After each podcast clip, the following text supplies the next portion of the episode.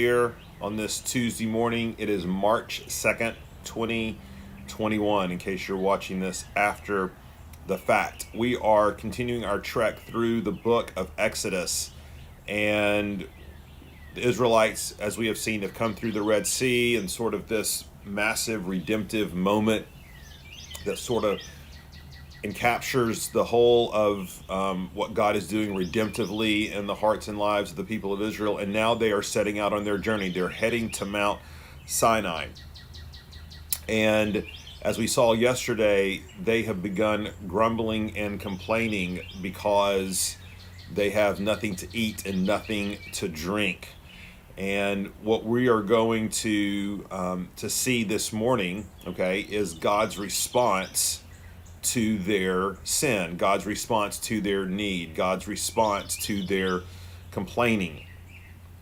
And this is um, a, a, large portion that we're going to read this morning. We're going to read Exodus 16 9 through 36, and we're going to dive in. I don't know how far we'll get in covering things because there is some, this is such an important chapter as it relates to its fulfillment in the ministry of Jesus. And so we're probably going to spend a day or two um, on this. And so let me read this passage and then we'll dive in. So we're going to look at Exodus 16, beginning in verse 9.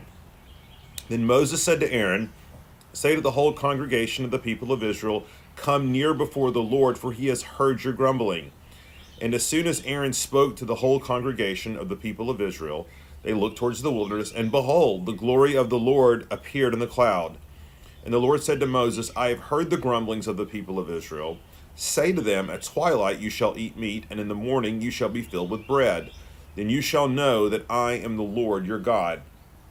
In the evening, quail came up and covered the camp, and in the morning, dew lay around the camp.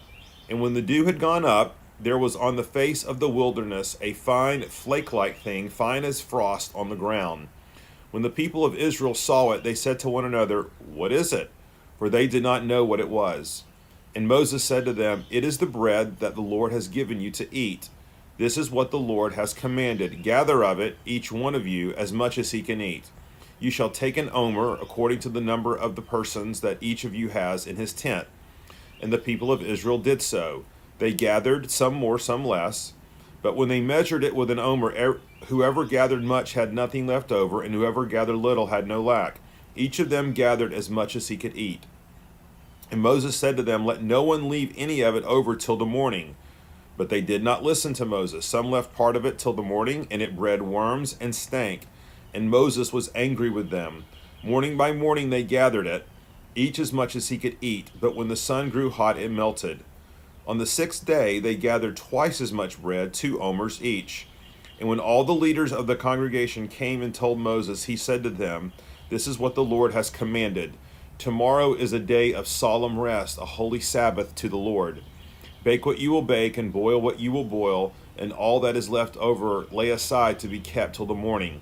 So they laid it aside till the morning, as Moses commanded them, and it did not stink, and there were no worms in it. Moses said, Eat it today, for today is a Sabbath to the Lord. Today you will not find it in the field.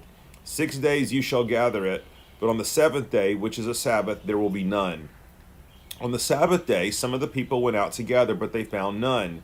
And the Lord said to Moses, How long will you refuse to keep my commandments and my laws? See, the Lord has given you the Sabbath. Therefore, on the sixth day, he gives you bread for two days. Remain each of you in his place. Let no one go out of his place on the seventh day. So the people rested on the seventh day. Now the house of Israel called its name manna it was like coriander seed, white, and the taste of it was like wafers made with honey. Moses said, This is what the Lord has commanded.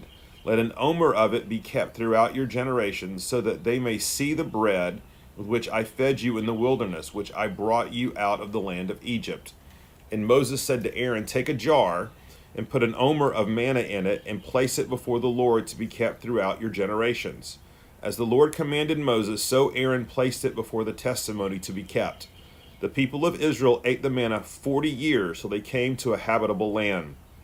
They ate the manna till they came to the border of the land of Canaan, and an omer is the tenth part of an ephah. Okay. there's a lot here, and like I said, we're going to take a couple of days to to unpack this. But let's get the overview here. They're out in the middle of the wilderness, the Israelites. They've left Egypt in haste. Um, they have been complaining about not having anything to eat or drink, and here we see, um, as we saw a couple days ago, God miraculously providing for them. First of all, He He provided them by making the water, um, the sweet, the bitter water sweet. We saw that a couple days ago and now we see him providing food miraculously. Quail or, or bird meat was to appear on the ground in some form or fashion in the evening, and manna, um, this coriander like sweet honey wafer, was to appear on the ground in the morning. Now, one thing we want to say right off the top is how striking verse 9 is. It says, Then Moses said to Aaron, Say to the whole congregation of the people of Israel, Come near before the Lord, for he has heard your grumbling. Now, at that point, um, let's think about all the different responses that God might have given the Israelites.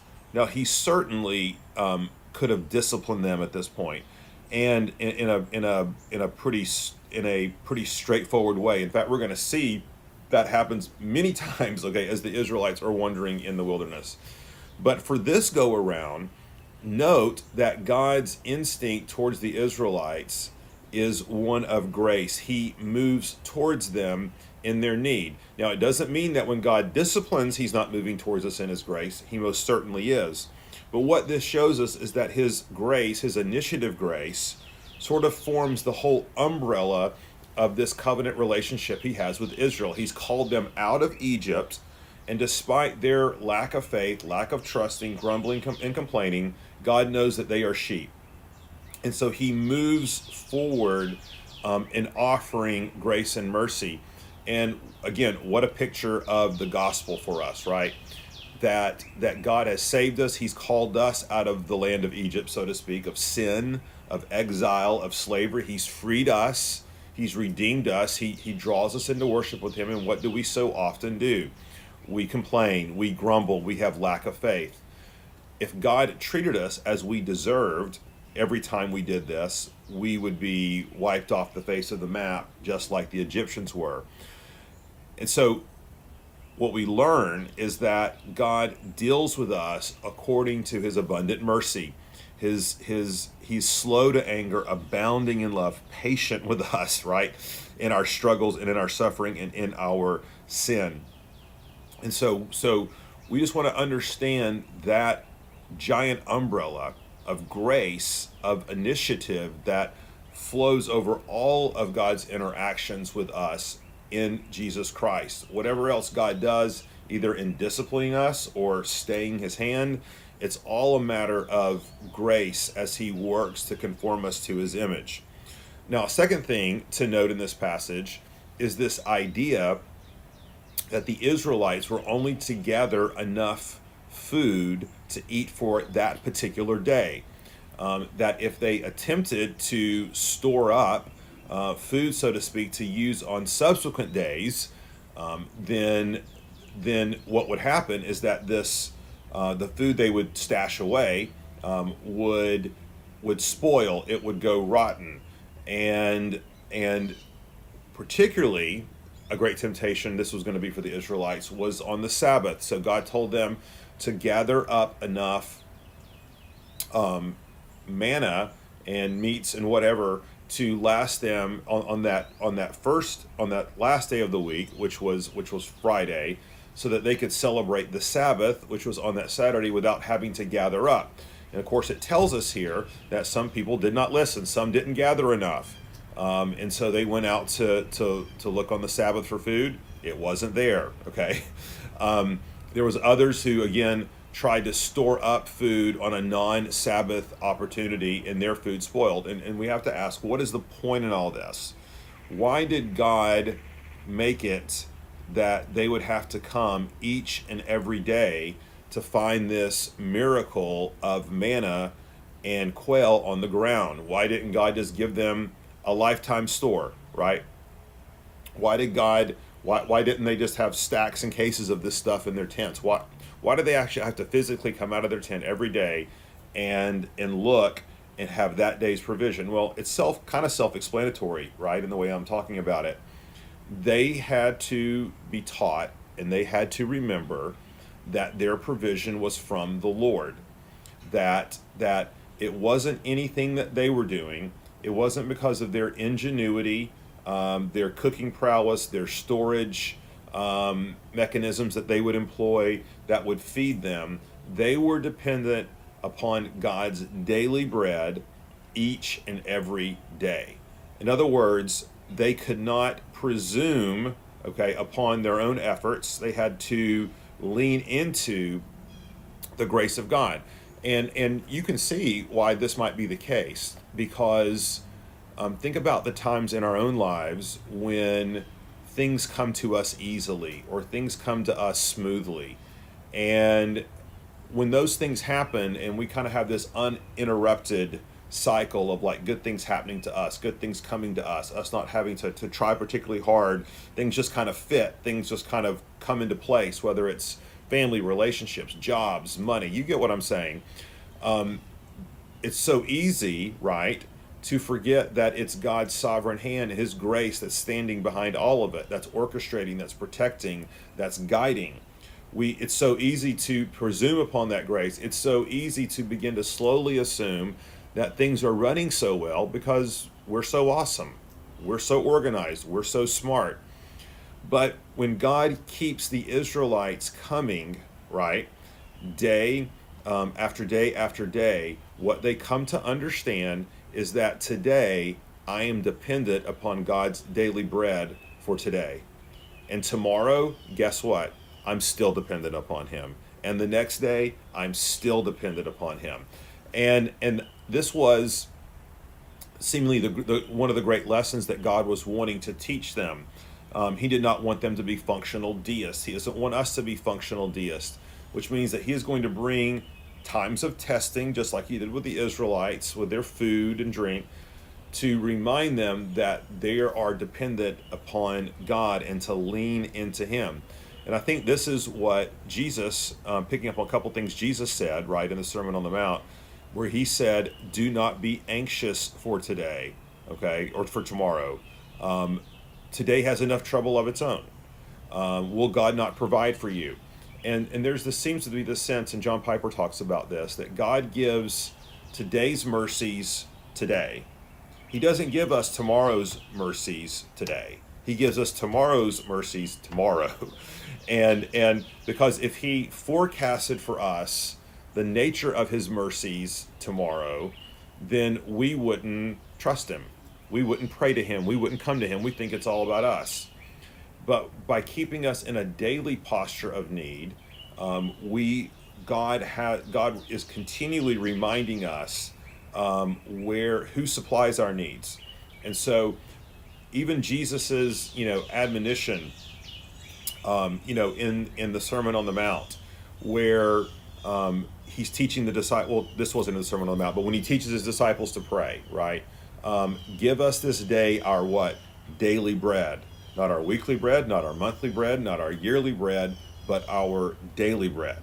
And this is to be a pattern throughout the course of our Christian life. And so if you find your day not going well, or if you find circumstances in your life are pressing in in a way um, that that that's sort of taking you off your game uh, or your expectation, just remember it's not God's punishment; it's His loving, loving discipline to bring those things in to say, "Hey, I want you to ask for your daily bread today. It also gives us confidence not to have to worry about tomorrow.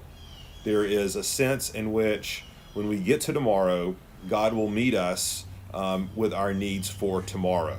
All right, so that's one, I think, big lesson that we get from Exodus 16. Now, the next time or two, probably looking at now two times, we're going to talk about why this particular moment of of redemptive history, the the feeding, the the God supplying the needs of these two million in the wilderness with manna, how this parallels with one of Jesus's most famous miracles, and how this this miracle, manna in the wilderness, is really a prelude, a type that we might better understand who Christ is and what He's done for us. So we'll talk about that tomorrow. the next day we'll probably talk about uh, focusing on this idea of, of Sabbath and how that relates to us now and what sort of principles we can draw from Exodus 16 um, about how we are to approach our own rest and our own work. But that's for another time. But that's it for today. We hope you join us tomorrow, same time, same station. Let me pray for us. Lord, continually remind us that it's in you that we live, move, and have our being. Lord, we're, we're nothing apart from you. And Father, we come to you asking that you would give us our daily bread today. So let us walk in prayerful dependence. Father, let us not worry about tomorrow. Tomorrow has enough trouble of its own. We know that you'll provide tomorrow's mercies when they are needed. And so, Father, um, help us to have a prayerful posture today as we walk in dependence upon you. In Jesus' name we pray. Amen. Thanks, everybody, for joining us. See you later.